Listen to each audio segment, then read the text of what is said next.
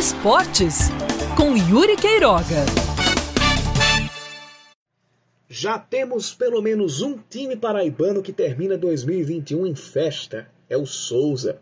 Um novembro tão feliz para o time talvez tenha sido o sol de 1994, quando se concretizou a conquista do seu inédito título paraibano. Sim, naquela época o estadual começava pelos idos de abril e ia até o fim do ano, inclusive com a Série C no meio e os representantes escolhidos não pela classificação final, e sim por indicações da Federação Paraibana de Futebol.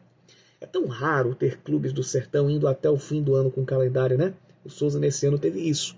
Claro que com a, que a entrada das eliminatórias da Copa do Nordeste foi um plus. Só que o Souza, que teve cerca de um mês entre a eliminação na primeira fase da Série D e a estreia nessa competição, levou muito a sério.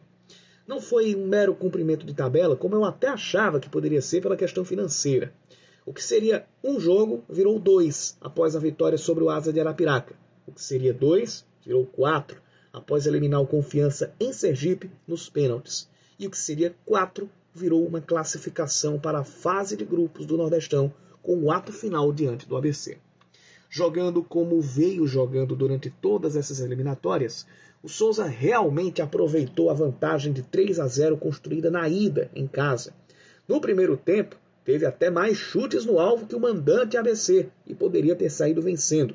Para completar o serviço, o atacante Wallison, peça principal do time potiguar, foi expulso. No segundo tempo, com um a menos e precisando dos gols, o ABC chegou num chute de rara felicidade de Negueba. Mas imediatamente o Souza empatou. E esse gol foi decisivo para que, mesmo tomando o segundo aos 12 minutos, o dinossauro tivesse espaço e cabeça para segurar seu adversário. Eram 4 a 2 no agregado.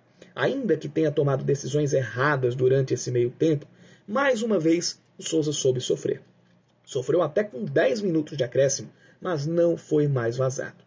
E assim garantiu uma heróica classificação que rende, além da visibilidade com uma competição que mobiliza o primeiro semestre, quatro rendas com jogos muito bons e 640 mil reais para os cofres.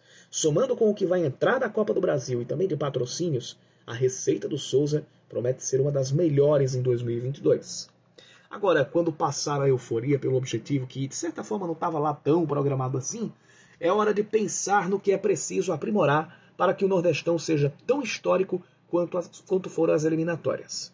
O Souza eliminou times maiores, mais bem estruturados e com melhores elencos. Isso é muito verdade.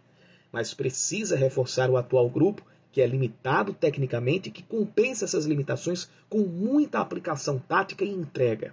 É preciso ter muita atenção com a parte física, como o Souza teve no início do ano e depois passou a falhar.